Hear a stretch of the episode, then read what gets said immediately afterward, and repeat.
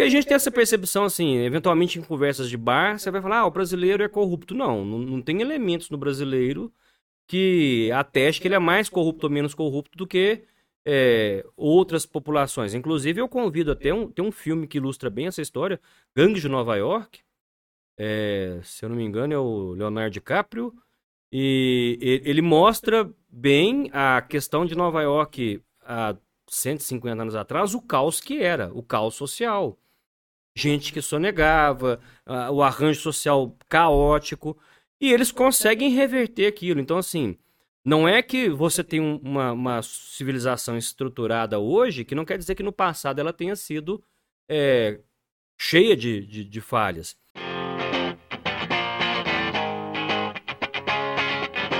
Olá pessoal, nós estamos começando aqui mais um episódio do PerformaCast, um episódio bem especial. Nós vamos falar aqui de um assunto que o brasileiro gosta de fugir desse assunto aqui, né? Eu estou aqui com o Wagner. Wagner, seja muito bem-vindo. Obrigado, meu caro. Hoje o assunto é polêmico. Hoje nós vamos falar de tretas. Hoje nós vamos falar de um assunto que o empresário sempre arruma um jeitinho de fugir dele, né? Todo mundo, ninguém gosta.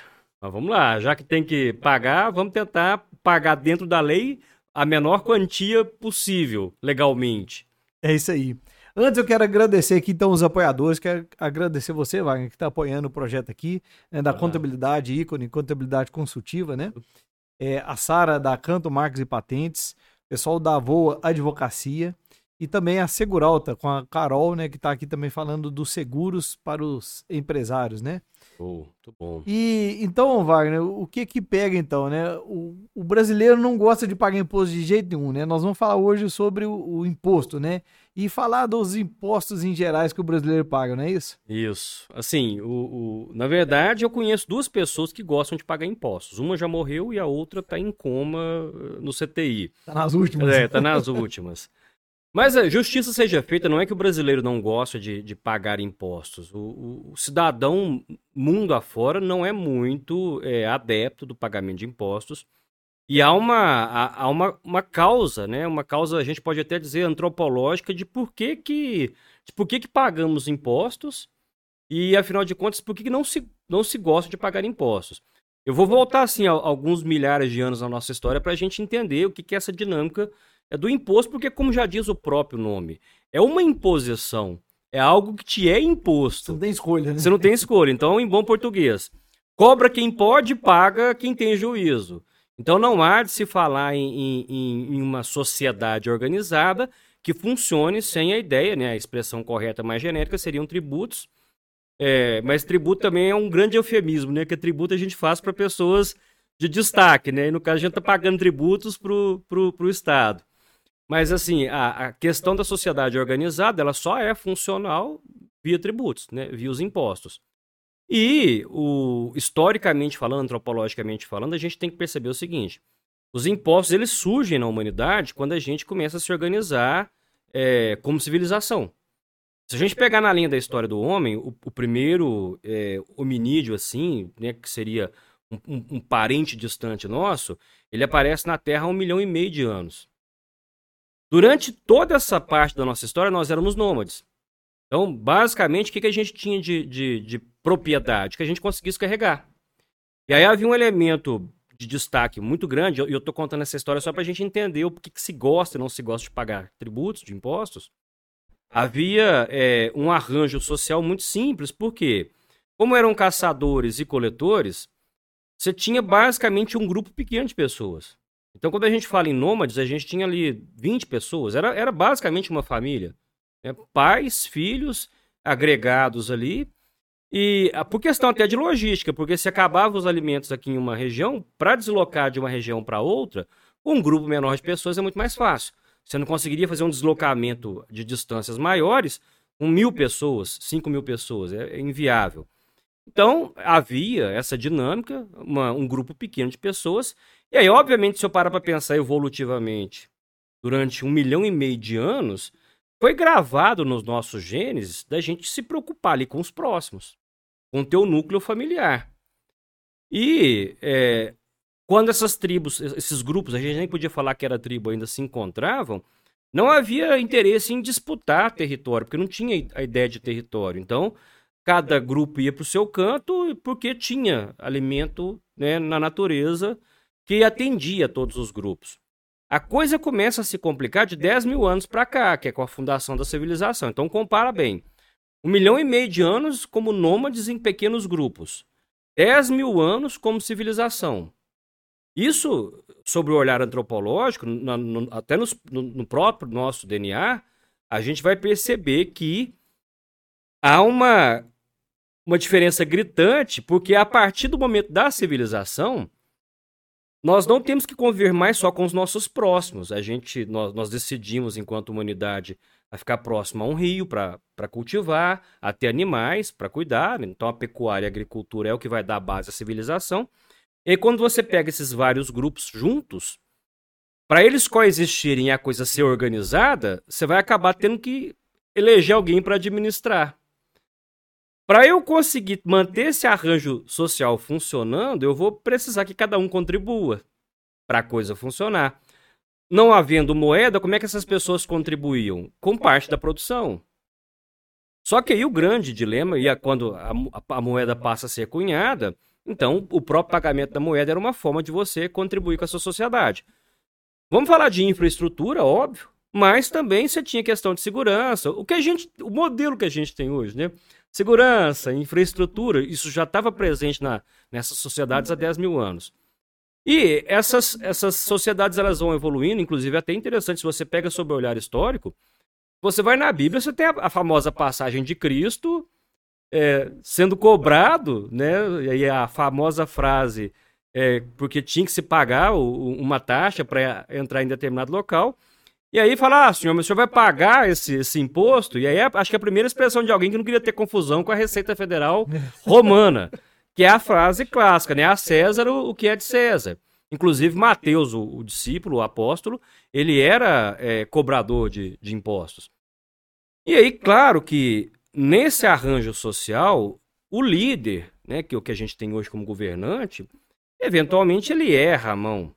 Porque, assim, em condições normais, bacana, se você tem uma sociedade pequena, onde a pessoa está contribuindo para o bem comum, mas está vendo a coisa acontecendo, beleza, eu vou pagar. Só que vamos pensar, essas sociedades entravam em guerras. E aí, para custear o exército, dependia dessa população. E aí o rei ia falar, olha, ou você contribui, ou eles vão invadir aqui e vão matar todo mundo. Então, beleza, eu tenho que contribuir. Mas quando essa guerra vai estendendo, vamos lá, a guerra entre a França e a Inglaterra durou décadas, né? A famosa Guerra dos 100 Anos. Você imagina o governante, o desgaste que é do império, dos governantes, da monarquia e da própria população sustentar uma guerra por décadas. Porque isso é tecnicamente custeado pelas contribuições, pelos impostos.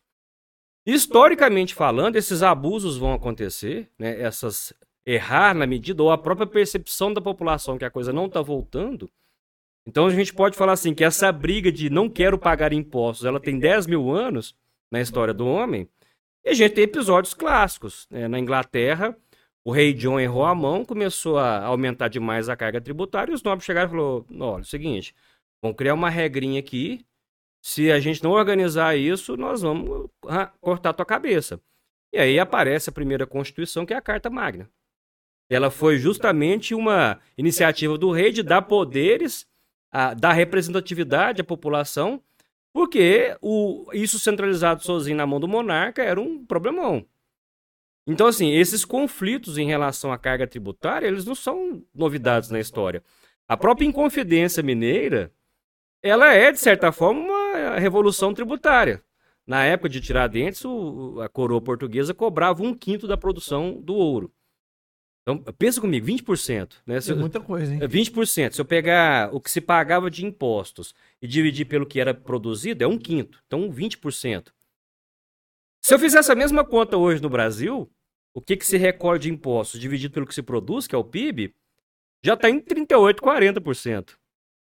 Ou a gente pode afirmar que, de certa forma, tirando os ideais nobres, Tiradentes morreu à toa, porque nesse conflito tributário, porque ele tinha esse aspecto tributário na Inconfidência Mineira, havia metade da carga tributária que nós temos hoje. Então, mundo afora, a própria Revolução Americana, então você tem levantes, né, contra os governantes em relação à carga tributária.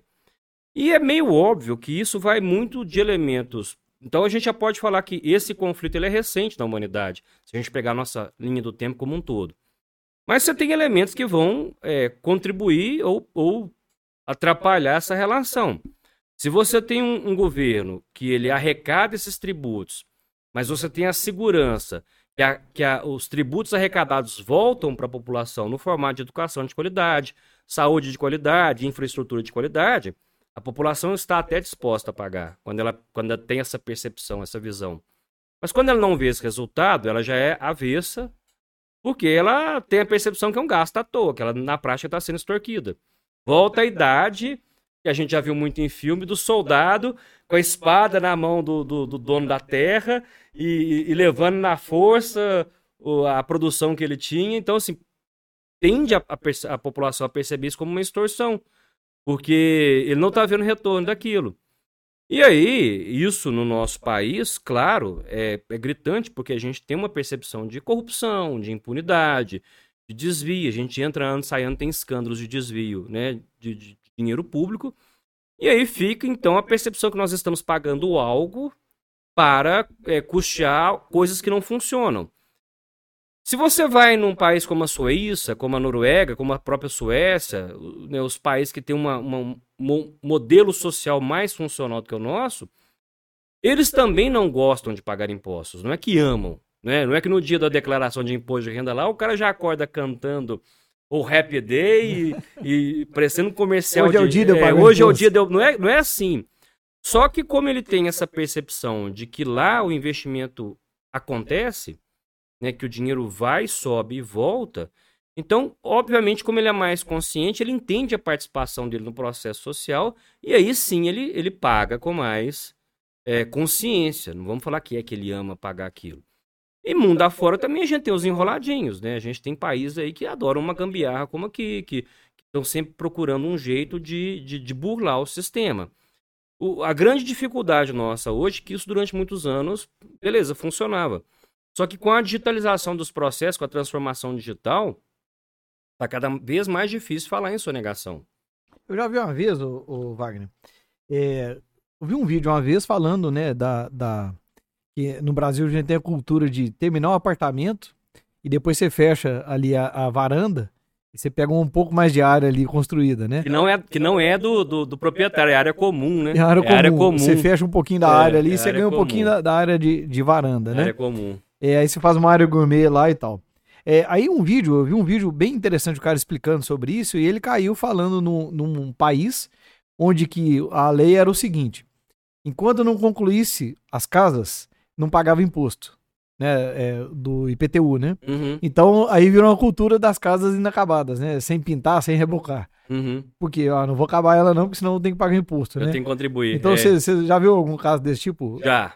Qual país que rolou isso? Já. E assim, o que a gente percebe é esses subterfúgios para não se pagar impostos não é característica do brasileiro, né? A gente tem a mania, tem um livro excelente que ele chama Origem da Corrupção, vou te passar também para a gente deixar aqui na descrição, porque a gente tem essa percepção assim, eventualmente em conversas de bar, você vai falar, o brasileiro é corrupto. Não tem elementos no brasileiro que ateste que ele é mais corrupto ou menos corrupto do que outras populações. Inclusive, eu convido até tem um filme que ilustra bem essa história, Gangue de Nova York, se eu não me engano é o Leonardo DiCaprio, e ele mostra bem a questão de Nova York há 150 anos atrás, o caos que era, o caos social. Gente que sonegava, o arranjo social caótico, e eles conseguem reverter aquilo. Então, assim, não é que você tem uma civilização estruturada hoje, que não quer dizer que no passado ela tenha sido cheia de falhas. No Brasil, especificamente, a gente tem uma impunidade, tem o famoso jeitinho brasileiro, que é uma forma de tentar burlar, essa do acabamento é muito comum, você vai em comunidades de baixa renda, você vê a casa sem terminar. Aqui a gente tem aquele famoso problema da expansão, né? Você constrói uma casa de 60 metros, consegue a liberação da prefeitura. Depois constrói mais 200. E aí vem a tecnologia, geolocalização, vai filmando o terreno por cima, faz a metragem eletrônica, a mensuração eletrônica e já tributa a pessoa de cara. Não é exclusividade nossa, você tem isso mundo afora. Só que em algumas sociedades a coisa está tão mais organizada que o próprio governante começou a entender a dinâmica humana. Esse bate-papo inicial que nós tivemos de por que eu não me preocupo tanto com o social, por que, que eu coloco a minha família em primeiro lugar, porque a gente tem essa estrutura de sempre cuidado de quem está mais próximo evolutivamente, né? Então, assim, quando nós tivemos famílias ao lado uma das outras, é uma novidade na história humana. Então, essa convivência realmente é difícil. Já é difícil dentro da própria casa. Você imagina com o teu vizinho, você imagina com a cidade toda. Então, essa consciência de que eu tenho que contribuir, ela é desenvolvida nas pessoas. Só que se percebeu o seguinte, eu consigo eliminar essas falhas. Tem um estudo famoso, que é a curva de Laffer, você percebeu assim, existe um limite que a população está disposta a pagar. Porque em 10 mil anos de existência, já deu tempo da população entender, beleza, tem que pagar, bacana. Então existe um limite que a população está disposta. Só que o governo ele tende a querer aumentar a carga tributária cada vez mais. Então, se eu tenho esse produto aqui, antes eu pagava 5% de imposto, entro no governo, passa para 7%. E o próximo coloca em 10%, e o próximo coloca em 15%. Então, quando ele vai aumentando isso, o que começa a acontecer? Não só no Brasil, mas mundo afora, a própria população ela começa a criar recursos para não pagar isso aqui. Então, a curva de Laffer ela mostra o seguinte, você tem um determinado patamar que as pessoas estão dispostas a pagar esse tributo, mas se você começar a aumentar demais esse percentual, a arrecadação começa a cair. Por quê? Porque as pessoas vão começar a sonegar. Então, há um paradoxo interessante que se a carga tributária estiver abaixo do que as pessoas estão dispostas a pagar, a arrecadação tende a subir. Aqui no Brasil, se a população perceber que é justo, ela paga e com isso você consegue eliminar o problema da sonegação. No Brasil nós temos estados com tributação diferente, né? Sim, então, a famosa guerra fiscal. Deve dar para perceber isso então em algum estado, né? O que acontece assim, essa guerra fiscal, hoje eu vou focar um pouco mais no imposto de renda da pessoa física, mas a guerra fiscal ela acontece entre PJs. E a ideia, ela existe para os impostos estaduais, e a ideia, inicialmente até muito válida, era de incentivar os estados com a logística mais complexa. Porque, não sei aqui se alguém já teve a experiência de ir para o Acre, mas não é um lugar que se chega fácil. Então, o que era a intenção? Aonde a logística é mais complexa e, consequentemente, essa região é menos desenvolvida, eu vou reduzir a carga tributária para incentivar a produção ser escoada para aquela região. E onde a carga tributária, onde a região é mais desenvolvida, eu vou tributar mais. Então, a União deu autonomia para os estados para eles taxarem internamente a 18%, mas entre estados isso pode oscilar de 7% até 25%, conforme for o produto. Então, a lógica é meio que assim, se for vender para o Acre, conforme for o tipo de empresa, nem paga imposto estadual. Mas se ela vai vender para São Paulo, aí ela vai pagar muito mais. O que é a lógica? Eu incentivar mais a enviar a minha produção para o norte e nordeste do país, porque o sul e sudeste já é, de certa forma, autossustentável. Isso, se a gente falar de 70, 50 anos atrás, soa uma solução própria para aquela época. Hoje já há de se rever essa solução. Por quê? A gente tem um e-commerce, que você pode estar em qualquer lugar e despachar sua mercadoria de qualquer lugar. Então já não é assim mais. Virou do passado essa discussão, já não é assim mais. E os próprios estados, eles começaram a criar atrativos para que realmente houvesse uma instalação lá, para que as indústrias fossem para lá, para que as fábricas, as distribuidoras tivessem lá. E há outras formas também de se incentivar esse estado. Você tem turismo, você tem outras maneiras de criar arrecadação, não necessariamente pela produção. O próprio ecoturismo é uma forma disso. Então, essa guerra tributária, ela é mais relativa, ela é relativa à pessoa jurídica. E a proposta dela era incentivar regiões mais pobres a se desenvolverem. Então, você costuma ver, por exemplo, unidades de produção, em estados você fala, mas por que está lá? Justamente para aumentar a empregabilidade e a arrecadação de impostos naquela região. Então, a lógica sempre foi eu tentar mandar mais recursos para onde é mais pobre, né? E até quando você toca nesse assunto de guerra fiscal, eu até pontuaria uma situação que é muito comum, é uma dúvida muito recorrente. Eu tenho essa pergunta quase que toda santa semana lá no nosso escritório.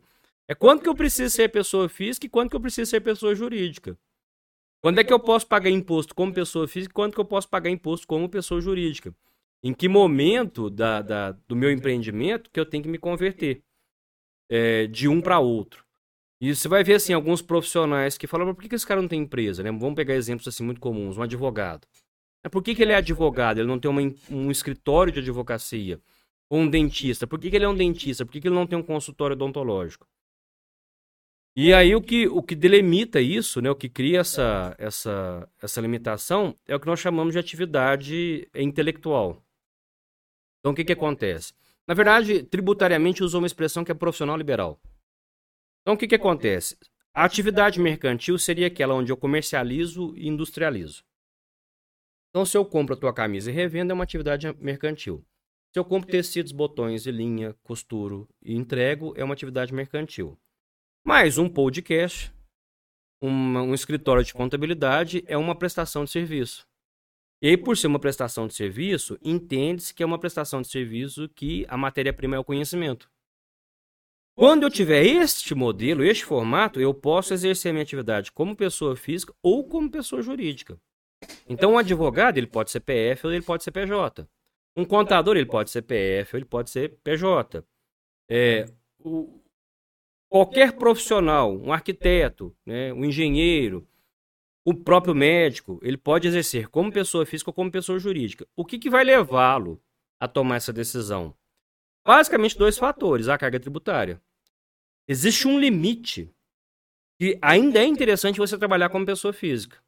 Nós temos uma nota de corte, eu sempre atualizo esse cálculo por conta das tabelas, mas se eu tenho um profissional liberal que ele recebe ali de 6 a 7 mil por mês e ele é pessoa física, é interessante que ele continue como pessoa física porque ele vai pagar menos imposto como pessoa física do que como pessoa jurídica. Mas se ele começa a pular para 10, 15, 20 mil, aí já é interessante ele virar pessoa jurídica. Então a primeira nota de corte é limite de faturamento. Na condição de pessoa física, rendimento; na condição de pessoa jurídica, receita. Então, o ganho dele, se ele está em até 7 mil reais por mês, fica quieto na pessoa física, porque, por incrível que pareça, é interessante. Passou disso, aí vamos abrir PJ. Então, isso é muito interessante, né? PJ. Esse dinamismo, porque assim...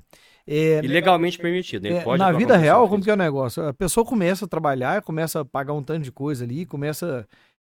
todo início ele é desafiador, né? Desafiador. E aí ele, numa hora que ele assusta, fala assim, não, eu tô pagando tanto de imposto. E às vezes se ele tivesse lá atrás conversado com o contador, feito um planejamento, era diferente, né? Muito. Só que não, na realidade vai acontecendo, aí de repente ele conversa com um, cara, mas eu tô pagando tanto, mas como que você tá pagando isso? Eu tô pagando metade. Tô pagando, mas como? Aí você vai ver se você tem ali 2 anos que você tá pagando a mais imposto, né? O que o empreendedor ele precisa entender é o seguinte, existem mecanismos legais, lícitos, para que se pague menos impostos e se coloque a cabeça no travesseiro e durma com tranquilidade, economizando dentro da lei. Nada de sonegação. Nada de sonegação. Então, por exemplo... Enquadramento mais correto, vamos dizer assim. O enquadramento ideal para a realidade dele, porque não existe enquadramento ideal. As pessoas falam, o legal é ser optante pelo simples. Não, depende. Depende da circunstância. O lucro presumido é melhor. É melhor para um grupo de econômico, para um grupo de empresas, para um determinado nível de empreendedores.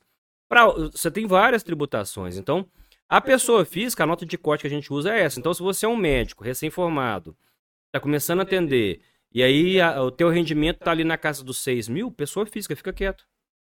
Porque já que você tem que pagar, do que você está pagando, esse valor é melhor, mais barato, você vai economizar mais enquanto pessoa física. Começa a passar desse valor, aí você vai pensar em outros formatos de pessoa jurídica, onde você vai economizar de forma lícita. Mesmo que ele tenha colaborador, ele continua ainda como pessoa física. Aí nós vamos para o segundo elemento. O que acontece? Quando eu começo a contratar, aí existe uma diferença entre você ter atividade intelectual e atividade empresária. Pressupõe que é atividade intelectual quando você está trabalhando sozinho. Quando você começa a colocar pessoas para trabalhar para você, você já não está sendo mais especificamente um profissional da área. Isso não só de forma tributária, tá? Vamos pegar qualquer empresa que queira ter escala. Eu, Wagner, sou contador, eu tenho a Ícone. Se eu quiser executar tudo enquanto contador, eu tenho um limite físico daquilo que eu consigo atender. Se eu quiser ampliar meu nicho, eu preciso de profissionais que trabalhem comigo E aí ali eu tenho que começar, além de ser contador, ser gestor. Nós conversamos isso no último episódio. Quando eu deixo de exercer a atividade intelectual na prática e começo a trabalhar como gestor, é atividade empresária. Aí também passa a ser interessante como PJ. Você já muda o seu enquadramento ali. Sim, né? Porque como PJ, além de ser uma exigência legal, porque você tem um código, né, a legislação que prevê isso, a diferença entre sociedade simples, que é a atividade intelectual, e a sociedade empresária, que é a atividade que gera empregos, que tem pessoas trabalhando para você, você tem a questão tributária. Por quê? Só para você ter uma ideia. Na condição de pessoa física, se você tem uma folha de pagamento de 10 mil, você vai ter uma despesa com previdência de 30%. Então, só daqueles 10 mil, você vai pagar 3 mil reais de previdência, que é uma previdência patronal que tem para quando você é empregador, pessoa física. Se você virar PJ, de cara você já economizou esses 3 mil. Só de se transformar em PJ. Então, o fato de eu me converter em PJ, quando eu tenho empregados, já gera uma economia previdenciária gigantesca. Nós estamos falando de 30% sobre a folha, é muita grana. Então, os dois elementos que vão te definir é esse. Você ter um limite de faturamento, né, que eu coloquei aqui em 7 mil reais, e você contratar. A partir do momento que você começa a contratar, já é presságio de que é bom avaliar a possibilidade real de abrir uma PJ, porque você vai ter muito menos custos de forma legal. Né? Você vai economizar muito mais. Então, eu posso atuar como pessoa física? Posso. Mas, eventualmente, como pessoa jurídica, eu vou começar a economizar. E aí você tem as gradações de pessoas jurídicas, basicamente simples, lucro presumido e lucro real. Tem outras, mas as mais comuns. E aí a gente faz um estudo tributário em cima de qual desses três grupos você se enquadra melhor, pagando menos. Só que isso é constante. Na prática, se for uma empresa muito dinâmica, a gente tem que fazer isso quase que mês a mês. Uma empresa mais estável, uma vez ao ano. Mas tem que estar revendo isso sempre, porque...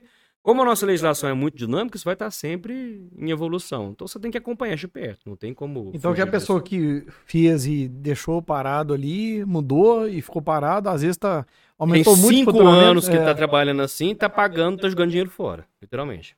Às vezes, eu já vi falar um dia desses aí que até na produção, né, a pessoa tem como mudar um pouquinho. O bombom, ele tinha aquele estilo enroladinho dos dois lados, né? Isso é famoso. Era um plástico enrolado. Agora, ele era bombom. Era bombom. Agora, pra mim, é bombom. Continua bombom. É. Mas agora a embalagem ela é coladinha dos dois lados. E ali. É um waffle. Vira um waffle. Agora é um waffle. Agora não é um bombom mais. E a tributação é diferente. Né? Aí no caso é até a tributação federal. Eles fizeram uma manobra. Você tem muito disso. Tem um caso clássico. Muita gente vai achar que o bombom mudou porque fica mais fácil de abrir, a embalagem ficou nova. Não, né? Foi uma manobra tributária. Agora, assim, esses grandes grupos econômicos, né, que a gente tá falando de escala, né, grandes grupos produtores de chocolates. Um caso clássico é o sanduíche, né? Quando você vai comprar hambúrguer, batata e sanduíche nessas redes grandes de fast food, você repara que o mais caro ali é o refrigerante. E o preço do sanduíche, às vezes, não é quase nada comparado. Você fala, mas como é que pode, né? Por quê? Por conta da tributação. Então eu coloco... O refrigerante de tributação é mais barato? Aí o que vai acontecer? Eu vou colocar uma tributação X naquele pack... Eu vendo o combo e aí eu mexo no eu coloco o preço dos sanduíches a preço de custo e aumenta a minha margem aqui onde que minha tributação é mais barata. É um planejamento. Né? Então, na verdade, nós estamos falando então do planejamento, você está falando da gestão também, porque chega em determinado momento, por isso que você fala da contabilidade consultiva, né? Do braço direito porque você tem que chegar e falar assim, peraí, eu posso simplesmente registrar o que você faz aqui de movimentações, entrada e saída e por aí vai. Só te mandar a guia para pagar. Agora eu posso também te falar assim, peraí, vamos fazer dessa forma para você economizar imposto? Vamos fazer dessa forma para você ter mais lucro? Não é isso? O ser consultivo é justamente isso, é quando eu sento com o meu cliente e dou para ele opções legais de como que ele economiza, de como que ele aumenta a performance, de como que ele aumenta ganho, como que ele melhora resultados dentro da legalidade. É diferente de eu simplesmente mandar a tributação para ele. É dar caminhos que ele possa percorrer, porque o gestor ele quer cuidar do próprio negócio. É isso que ele tem que fazer. Ele deixa a parte chata com a gente e a gente só vai chegar já com as opções prontas. Olha, você tem essas 3 opções legais, a mais barata é essa. Vamos para cá? Bora. Porque aí, de certa forma, se eu consigo reduzir custo, ele consegue ter maior margem ou reduzir preço e eu consigo dar para ele ferramentas para ele brigar no mercado. Essa é a ideia de ser consultivo, de ter uma contabilidade consultiva, é justamente isso, que ele tenha ferramentas de gestão sob a ótica tributária para poder trabalhar. Pô, sensacional. Agora vamos falar então, tá chegando aí no imposto de renda, né? Agora pessoa é a física, hora, né? É, quarta-feira começa. E jurídica, né? Física e jurídica, exatamente. Então assim, eu queria te fazer algumas perguntas aqui, porque quem está nos ouvindo aqui, provavelmente, assim, nós temos alguns grupos, alguns que já sabem, já recolhem já o imposto, já faz certinho, e outros que ficam assim, não, abriu o meio ano passado e nem está sonhando que tem que declarar. É. Né? Outros que já tem há 3 anos e talvez nunca declarou. Isso. Né? Então eu queria assim, que você contextualizasse, começando aí de quem está informal, e talvez já precisava já de ter feito alguma coisa e não está fazendo, né? Depois a gente passa para o MEI e vão subir na escadinha, né? Então, quem não tem nada, não tem MEI, não tem nada, e está ganhando um dinheiro e colocando na conta, o que ele vai ter que fazer? Bacana. Inclusive, assim, às vezes não está fazendo nada e quando vai comprar alguma coisa, fazer um financiamento, descobre que o CPF está bloqueado. Isso aí acontece, vai investir, né? Acontece. Aí descobre que tem 3 anos que ele está obrigado a declarar imposto de renda, ele nem sabia.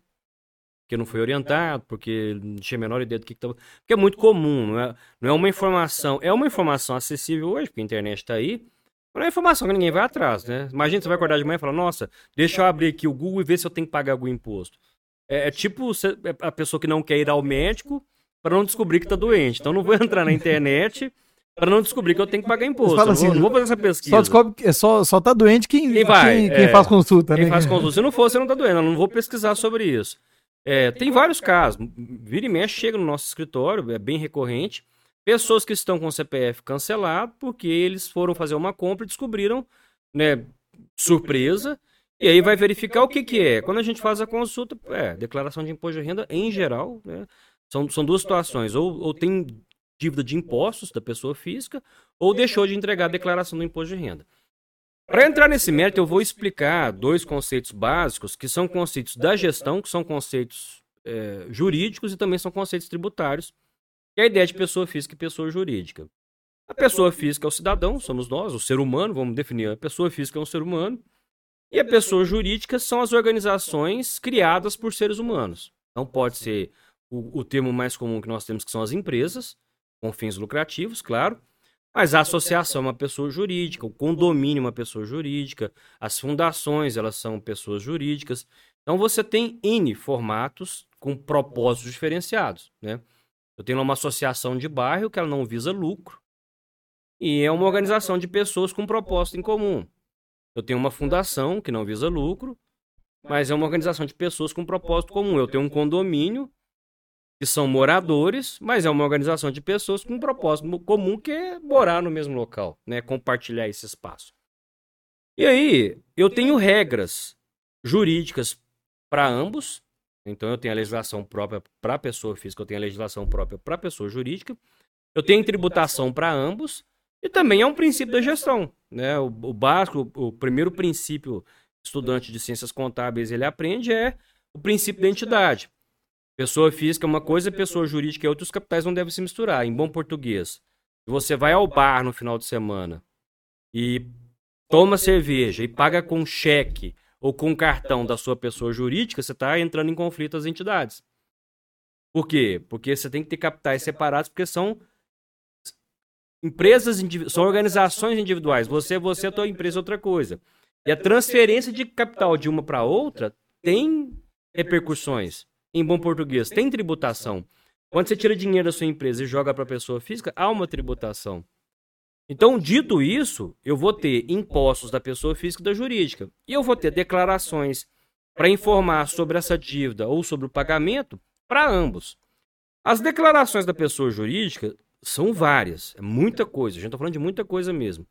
Sempre que a gente assume um cliente, a primeira coisa que a gente faz é bater um papo com ele explicando o que a gente está entregando para ele. Porque eu não tenho a menor noção do que é feito na retaguarda. E nós estamos falando de muita coisa mesmo.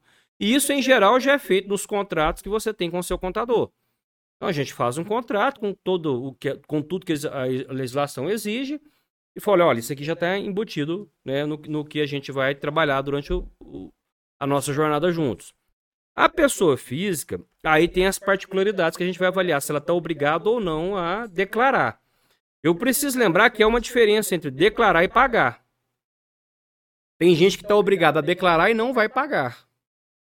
Tem gente que está obrigada a declarar e também vai pagar. Tem gente que está obrigada a declarar e vai receber de volta. Então, não quer dizer que eu vá declarar que eu tenha que pagar esse imposto. Pode ser que eu esteja obrigado a declarar, mas não estou obrigado a pagar. E aí, vamos falar desses casos. A pessoa física, ela tem uma regrinha geral. Antigamente, muito antigamente, eu acho que uns 20 anos, o simples fato de eu ser sócio de uma empresa me obrigava a declarar. A Receita acabou com isso. Então, só o fato da pessoa ser sócio, por si só, não a obriga a declarar imposto de renda. Então, sócios de entidades, síndicos de condomínio, diretores de associação, o titular do MEI. Então, você que tem um MEI, eu tenho que declarar imposto de renda da pessoa física só pelo fato de ter MEI? Não. Não estou obrigado.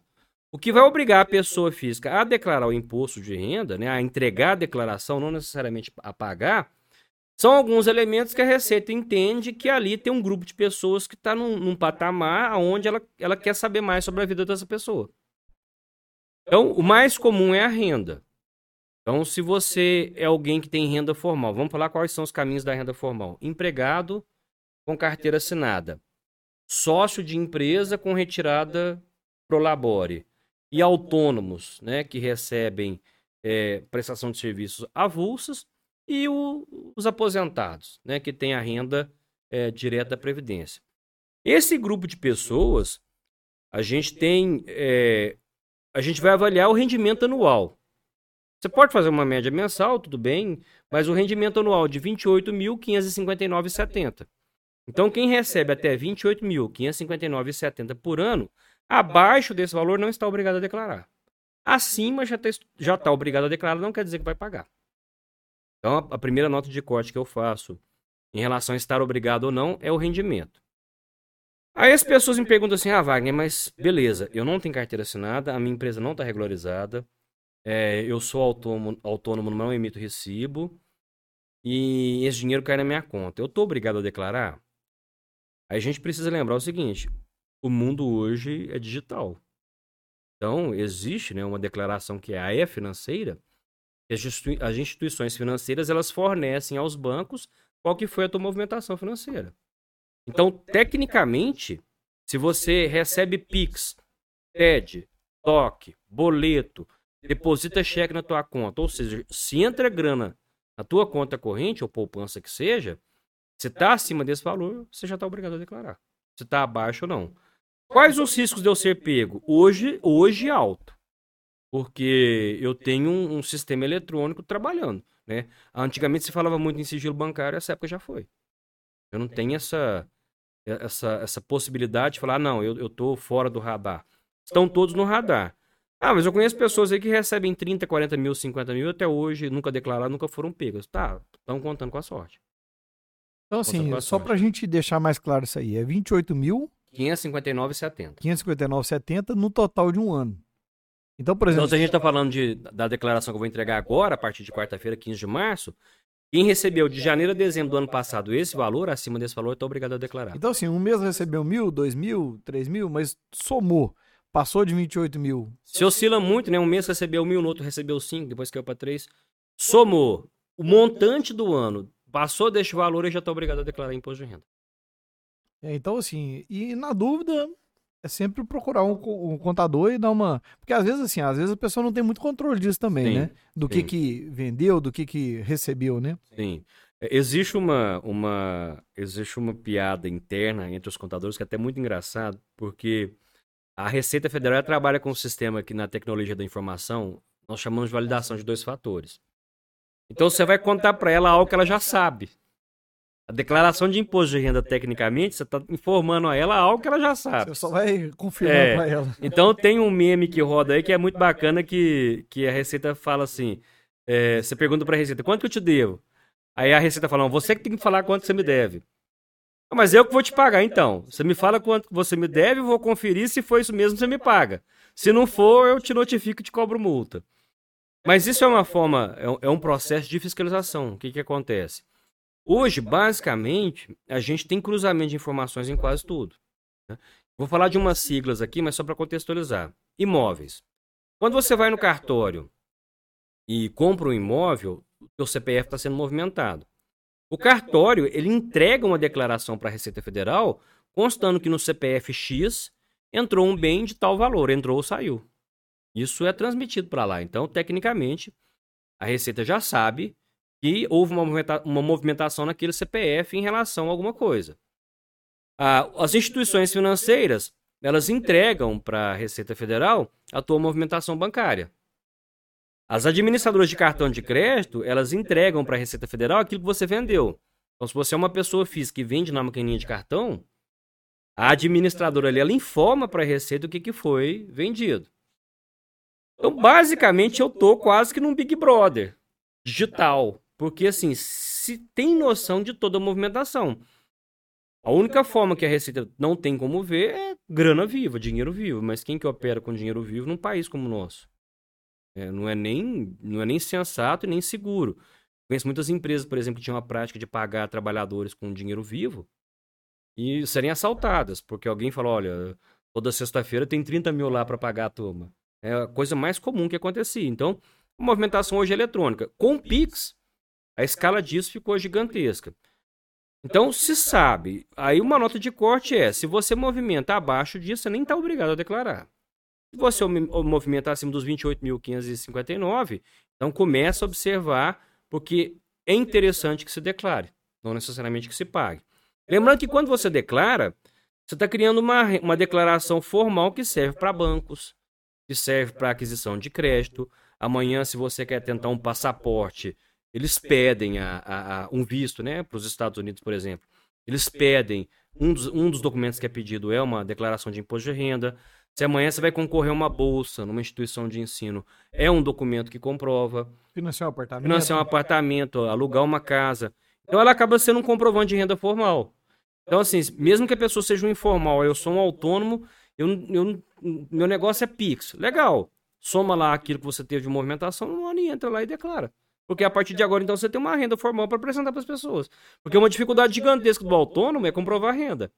Com a declaração, ele está ali, está regularizado. Agora você falou um negócio legal, né? Porque você vai lá e declara. Tem muitas pessoas que têm um hábito dele mesmo ir lá e fazer, né? Sim. Mas é uma coisa, assim, apesar dessa intuitiva, ó, você vai informar isso aqui, você vai informar isso aqui. Você recebe lá os informes do banco já bem, alguns bem descritos mesmo, você vai declarar dessa forma e tal. Mas assim, o olhar crítico e o olhar assim lógico daquela declaração, quem faz inúmeras, né, igual vocês fazem todos os anos, tem essa percepção, esse feeling para poder falar, peraí, isso aqui não tá legal, você vai ter que corrigir isso aqui, você vai ter que... É isso? A maldade, né, como dizem os nossos pais, né, não tem essa maldade. Como nós somos consultivos, a gente sempre trabalha assim, a primeira nota de corte é fazer a avaliação do cliente e falar, olha, você não está obrigado a declarar, não vamos gastar dinheiro com isso, fica tranquilo. Eu tenho lá aposentados que chegam com um salário mínimo, é a única renda formal que ele tem. Então não declara, não estando obrigado a declarar, não declara. A gente tem aquela muito máxima, né? Não estando obrigado a se explicar, não se explique. Porque quem se explica obrigado é porque está preocupado com algo. Então, você chega em casa dando muita explicação, tua esposa fala, mas você está explicando demais, não te perguntei nada. Então, assim, se você não está obrigado a declarar, beleza, é um direito seu, está na lei. A primeira nota de corte. Agora, para quem tem um conhecimento mínimo de informática, de tecnologia, né, tem uma visão assim, bacana, entende bem essa... Ele consegue fazer sozinho. As empresas entregam um informe de rendimento, e ele mesmo consegue fazer. Eu tenho muitos amigos que eles mesmos fazem. Mas chega um nível do teu patrimônio, ou começa a ter algum nível de complexidade no teu negócio, ou a pessoa começa a pagar muito imposto e fala, cara, isso aqui não tá legal. E aí, nós, enquanto profissionais, nós somos as pessoas ideais para falar, olha, tá gastando à toa aqui, vamos para cá. Tá dando bobeira aqui. Um caso muito comum é o do produtor rural. O produtor rural é uma categoria especial de contribuinte. Ele é um pouco diferente da pessoa física. Inclusive, para o produtor rural, o limite é maior. Porque a produção rural, ela meio que envolve os custos da produção. Eu não posso falar só em 28 mil com esse pessoal. Então, o produtor rural, se ele tiver uma produção inferior a 142.798 no ano, ele também está desobrigado a declarar. E aí, às vezes, ele não sabe disso e está com a referência dos 28 mil. E aí está declarando, está pagando à toa, porque ele tem uma margem de tolerância muito maior, porque ele é um produtor, né? Que é o meio agrícola, é o que sustenta esse país. E assim, tem outros casos, por exemplo, muito comum. Eventualmente as pessoas ganharam um prêmio. Foi lá e jogou na loteria, não acertou o primeiro prêmio, ganhou lá na quadra, na quina, e ganhou um valor considerável. Então, se você tem algum rendimento isento, que em geral são essas indenizações, esses prêmios de loteria, se for acima de 40 mil, você já está obrigado a declarar. Aí olha que legal, tem que declarar? Tem. Então você ganhou 50 mil numa loteria, ou ganhou uma doação de um parente seu de 50 mil, ou entrou com uma ação e recebeu uma indenização de 50 mil. Legal. Você vai declarar, mas não vai pagar nada. Por quê? Porque é o rendimento isento. Você só foi lá e falou para a Receita, olha, eu ganhei isso aqui, legal, legal, tá tudo certo. Declarou, entregou, mas não pagou nada. E tem gente que às vezes tem medo de declarar achando que vai pagar imposto e fica com não, dinheiro... o que tem que ficar claro é, declarar não é pagar imposto. Declarar é só informar e aí o pagamento ou não vem de outros fatores mais complexos. Uma situação muito comum também que te obriga é o famoso ganho de capital. Então, assim, se eu compro um terreno por 100 mil e vendo ele por 150, 50 mil eu ganho de capital. Isso, na linha do tempo, tem um desconto, né? Eu tenho uma... Quanto mais antigo for a operação, menos imposto eu pagarei. Então, se é um imóvel que eu comprei há 30 anos atrás, eu estou praticamente isento. Mas se é algo que eu comprei o ano passado, vai ser outra tributação. Então, quanto mais antigo... menor a tributação, quanto mais recente, maior. O ganho de capital ele começa em 15%. E muita gente não toma esse cuidado. Então eu compro um negócio por 100 mil, vendo por 150, terreno, lote, casa, qualquer bem, né? Inclusive ações, é um bem também. Aquele ganho ali eu tenho no mínimo 15%. Na verdade, essa tabela é até maior. Da diferença do total? Da diferença, do ganho. Menos ruim, né? Do ganho, é. E esse ganho também se desconta na linha do tempo. A própria Receita Federal tem um software para você calcular. Você joga a data de aquisição, a data da operação, e ele já te dá o cálculo e já gera até a guia do imposto para você pagar. O que acontece é assim, qualquer ganho de capital que eu tenha, mesmo eu já tendo pago, porque o certo é pagar, né, logo depois da operação, eu tenho que declarar. Não vou pagar mais nada. Mas se eu tive alguma espécie de ganho comprando e vendendo bens, então já me obrigou a declarar, porque a gente fala em 15%, mas essa tabela ela cresce. Ela é a famosa tabela progressiva, uma das. É porque a nota de corte é 5 milhões, né? Então, assim, operações para se ganhar mais de 5 milhões, elas são incomuns. Então, as operações que a gente está mais acostumado ficam todas abaixo disso, até essa cifra de ganho, nós estamos falando, então, em 15% de imposto. E depois sobe. Depois ela sobe. Chega até 22,5. Então, ó, gente... Quem está ganhando aí 30 milhões... mais de 5 milhões. Quem está ganhando mais de 30 milhões na compra e venda de bens tem que ficar atento porque vai estar pagando mais. Tem umas operações que são interessantes, assim, a gente pode até reservar um programa algum outro dia para falar disso, e está muito em voga agora são as holdings, né? Que eu crio uma PJ para gerenciar meu patrimônio. E aí também é uma forma lista de se... pagar menos impostos, e ela é uma operação fantástica também para a questão sucessória. Né? Famílias que querem já organizar a transição do patrimônio na ausência do pai, né? Dos pais, ele pode usar dessa ferramenta legal que é muito bacana. Né? É uma PJ que vai gerenciar esse patrimônio, é muito interessante. Eu acho que dá para gravar um episódio bem bacana sobre isso. Sim, a gente pode falar só disso. O pessoal da Voa Advocacia, eles falam bastante desse assunto também. Eu acho que vai dar um papo legal, pegando o lado jurídico, o lado contábil, e indo pro tributário. E vai ser um negócio assim bem rico mesmo para quem assim, peraí, eu tô querendo resguardar meu patrimônio, questão de sucessão também, né? Isso. E eu acho que dá um assunto legal aí de tricotar aí, né? Fica barato e fica menos conflituoso. Né? Fica barato em relação às taxas de transmissão. É claro, né, que isso depende do patrimônio que nós estamos falando. Mas em relação às taxas, né, de herança, que são altas, e também o conflito que se tem, né? Depois da ausência dos pais, em geral, é uma relação conflituosa. Já fica o negócio resolvido. Já fica resolvido, né? Em vida.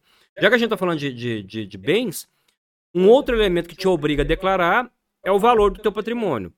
Quem tem patrimônio abaixo de 300 mil não está obrigado a declarar. Então, Wagner, eu tenho uma casa de 150 mil, mais um carro de 50, 200, mais 50 mil na poupança, 250 mil. Estou obrigado a declarar? Não.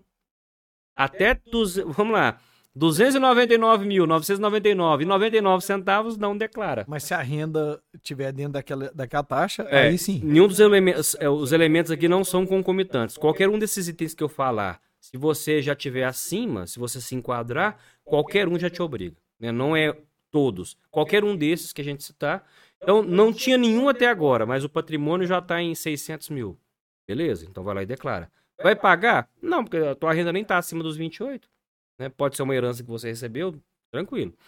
A gente tem lá alguns casos, né, de pessoas que têm herança, um patrimônio alto, 600, 700 mil, é obrigado a declarar, mas a pessoa em si recebe ali um salário mínimo. Beleza, ela não vai pagar, mas declara, entrega, comprova a operação. Né?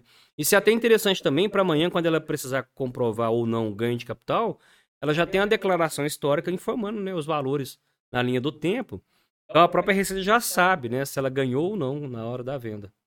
Já facilita bem para ela. Porque se você fazer uma declaração certinha todo ano, você vai ver a evolução sua financeira ou não, né? Todo isso, ano. Então vai ali, ah, eu tinha tanto, agora eu tenho tanto, eu ganhei, esse dinheiro veio para a conta tal, você vê aquela evolução ali, né? É, isso ajuda muito. Você me deu um insight até aqui de uma classe. Atenção, amigos médicos. Cuidado com uma situação que é muito comum. Hoje, nós vemos muitos médicos que recebem só em dinheiro, vivo. Não aceitam nem Pix, nem cartão, nem cheque, é só grana. Né? A consulta é ali 300, 400 reais em dinheiro vivo. O porquê disso? Para não entrar no radar da Receita Federal, não ter que recolher imposto. Né? Ele não tá querendo nem declarar, tão menos pagar. Bacana. Só que faz uma continha comigo aqui. Se eu consigo faturar em um ano, em dinheiro vivo, 1 milhão, você concorda comigo que alguma hora esse 1 milhão vai para algum lugar? Né? Eu vou comprar uma casa... Eu vou comprar um carro, meu patrimônio vai crescendo. Lembra que eu falei que os cartórios informam para a Receita? Então amanhã a pessoa não tinha nada, no ano seguinte tem um patrimônio de 500 mil, no outro ano tem um patrimônio de 1 milhão, no ano seguinte tem um patrimônio de 2 milhões, no ano seguinte tem um patrimônio de 3. Em um determinado nível, né, por questões óbvias, que a Receita ela vai começar a fazer uma conta o seguinte: esse cidadão aqui tem 350 mil, não entregou. Ele corre o risco de CP? Claro que corre. Mas esse aqui tem 350 milhões e não declarou. É meio óbvio que ela vai nesse aqui, né? Porque aqui vai ter mais coisa para encontrar. Não quer dizer que esse aqui está seguro. E quando o teu patrimônio vai crescendo assim, de forma exponencial, para alguém que essa faixa de renda é comum, e ele nunca declarou, e também não pagava imposto lá atrás, uma hora a Receita vai falar: meu amigo, de onde que vem esse patrimônio? Porque ele tem que entender que ele caiu na mesma linha de patrimônios ilícitos. Porque pode ser 3 milhões de pessoas que estão sonegando, ou pode ser 3 milhões de pessoas que estão no crime. Pode ser um traficante. Pode ser alguém que estava lavando dinheiro. Pode ser mercadoria roubada. Pode ser terrorista, levantando fundos para a causa dele. Então, ele vai entrar num radar... Na mesma tratativa. É, na mesma tratativa. Eu não sei, a Receita Federal não conhece. E aí é onde que entra a Justiça Federal, a própria Polícia Federal em alguns casos, para investigar. Porque pode ser tudo. Eu já vi muita pessoa assim que passou 1 ano, passou 5, passou 10, nunca declarou, mas de repente estava lá com um patrimônio de 5 milhões, aí uma hora a Receita bateu na porta. De onde que vem esses 5 milhões que estão no seu nome? Ah, aí você começa a colocar, para eu sair fora disso, eu vou colocar um imóvel no nome de um irmão, outro no nome de outro parente, começa a esparramar. Legal. Já testemunhamos vários casos de imóveis em nome de parentes. É um caso que nós tivemos, acompanhamos de perto. Imóvel em nome do irmão. O irmão era casado, o irmão divorciou, o divórcio foi conflituoso. O que a esposa fez? Não, isso é meu. Aí o real dono do imóvel teve que ir atrás dela pedir, pelo amor de Deus, eu não sei o desfecho. Mas ele perdeu noite de sono, por quê? Porque ia perder patrimônio que era dele, estava no nome do irmão. E divorciou, e a ex-cunhada, obviamente, entendia que ela tinha parte naquilo. Mandou levantar os bens, estava lá, então é meu. Então há um risco muito grande e as pessoas não entendem isso. O Código Tributário... Tecnicamente é dela, né? Não tem nada que não prove que não é dela. Então, tecnicamente, assim, o esforço do real proprietário do imóvel em provar que aquilo é dele vai ser gigantesco. É quase que impossível. E há uma tratativa no Código Tributário Nacional que tudo que foi feito até nos últimos 5 anos ainda pode ser levantado. Então não é porque passou 2021 que a pessoa está fora do radar. A Receita Federal ela tem autonomia de voltar tanto a federal quanto a estadual quanto a municipal, de voltar os últimos 5 anos, levantar possíveis incongruências e te cobrar né, de 5 anos atrás até agora, com juros, multas e mais as notificações. Ô Wagner, outra coisa importante a gente falar aqui é, por exemplo, o colaborador que ele paga acima de determinado, que ele recebe acima de determinado valor mensal, ele paga imposto de renda mensal. Uhum. É, e aí, depois, o que que isso vira depois lá na frente, né? Ele consegue restituir ou não? O que ele deveria, por exemplo, ele tem algum tipo de despesa que pode pegar recibo para depois ele declarar? Tem. Eu acho que tem muitas pessoas que estão nessa situação e não sabem como fazer, né? Tem muita coisa. Acontece um fenômeno comum, porque vocês lembram lá no começo, né, que a gente falou dos 28.559,70? Vamos supor que a pessoa ganha ali R$ 1.900 por mês. Ela ganha R$ 1.900 por mês, se eu somar isso tudo, não vai dar o valor anual que a obriga a declarar. Mas teve um mês ali que, por cargas d'água, sei lá, teve uma gratificação, férias, ela recebeu algo ali acima do normal, e ela recebeu 4 mil. Então, naquele mês ali, como ela recebeu 4 mil, ela vai ter uma retenção. O que é retenção? Quando passa de 1980, você cai numa tabelinha que vai começar a descontar mês a mês de você. Então, com 4 mil reais, você já vai sofrer um desconto. O que acontece? O que é a lógica dessa retenção? Então, eu tenho um limite de isenção, é o que está tendo discussão na mídia agora. É porque o que acontece é que, hoje, basicamente, quem recebe entre um salário e meio e 1,8, vai depender das circunstâncias, ele vai declarar, se não pagar imposto de renda. Então, assim, quase que o assalariado já está tendo que declarar e quase que já está tendo que pagar. Porque essa tabela está atrasada tem anos e não se aumenta, a inflação veio comendo, então, assim, ela já está abrangendo muito a parcela considerável da população. Necessita subir essa tabela, né? Porque assim, se eu não corrijo a tabela, no final das contas eu estou aumentando imposto, né? Porque o salário cresce, a tabela é a mesma. Então, assim, quando ela foi criada, atualizada há 8 anos atrás, era um cenário econômico. 8 anos depois, o salário mínimo já é outro. Se eu não me engano, na época, acho que o salário estava na casa dos 800. 700, 800, agora já tem 1.300. Então, assim, subiu consideravelmente. E aí a tabela continua a mesma. Então, é uma forma de aumentar a tributação dessa população. O que acontece? A retenção, ela é um instrumento que o governo federal tem de pegar empréstimo da população a taxas baixas. Porque pensa comigo, quem sofre uma retenção em janeiro, em fevereiro, março, abril, você sofre retenção o ano inteiro. A declaração de imposto de renda ela é entregue só no outro ano. Começa agora em março. Em março vai pagar primeiro os idosos. E depois vai seguir a ordem cronológica de quem declarou primeiro. Alguém que sofreu um desconto lá em janeiro de 2022 vai receber a restituição em abril, maio de 2023. Só que reajustado só pela inflação. Mas aqui, só se ele declarar que vai receber. Não, se ele tiver retenção, só se ele declarar. Porque às vezes ele não esquece, esquece, fica pro governo. Ele esquece, fica por isso. Mas o instrumento que o governo está tendo aqui agora é o seguinte, ele pega a grana emprestada, lá em janeiro, e devolve parte dela em abril. Então, por isso que tem o instrumento da retenção. Como é que funciona? A tabela anual, no final das contas, ela dá uma diferença da tabela mensal, por quê? Porque na tabela mensal tem coisas que eu não posso abater, e na anual pode. Então, em geral, o imposto mês a mês dá maior do que a soma no ano. Por isso que quando eu faço a conta anual, o imposto dá um pouquinho menor. Só que aqui a gente tem que ficar atento.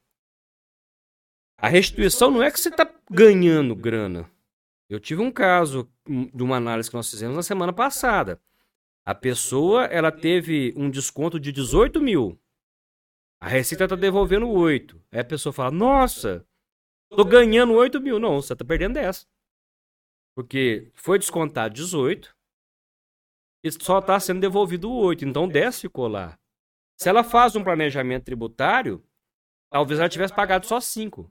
Só que aí vem aquela percepção, né? Ela pagaria 5, mas não pegaria nada de volta. Mas o que você prefere? Pagar 10 e só pegar 8 de volta?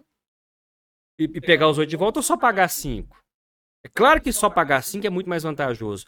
Mas, visivelmente, se a pessoa não tiver muito entendimento financeiro, ela acha que é uma vantagem gigantesca a restituição.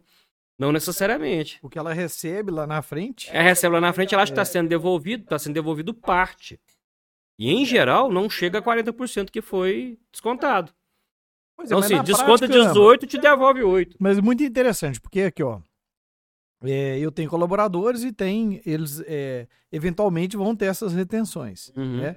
E na prática, então, assim, é uma, como se diz, uma obrigação deles procurar um contador ou estudar sobre isso para eles poderem fazer isso aí, né? A declaração, Uma coisa, eu até coloquei como um tópico aqui para a gente lembrar, é o seguinte, esse exemplo que eu dei, a pessoa que ganha 1.980 todo santo mês, aí teve um mês que ela ganhou 4 mil, e depois voltou para os 1.980. Ela sofreu retenção aquele mês ali.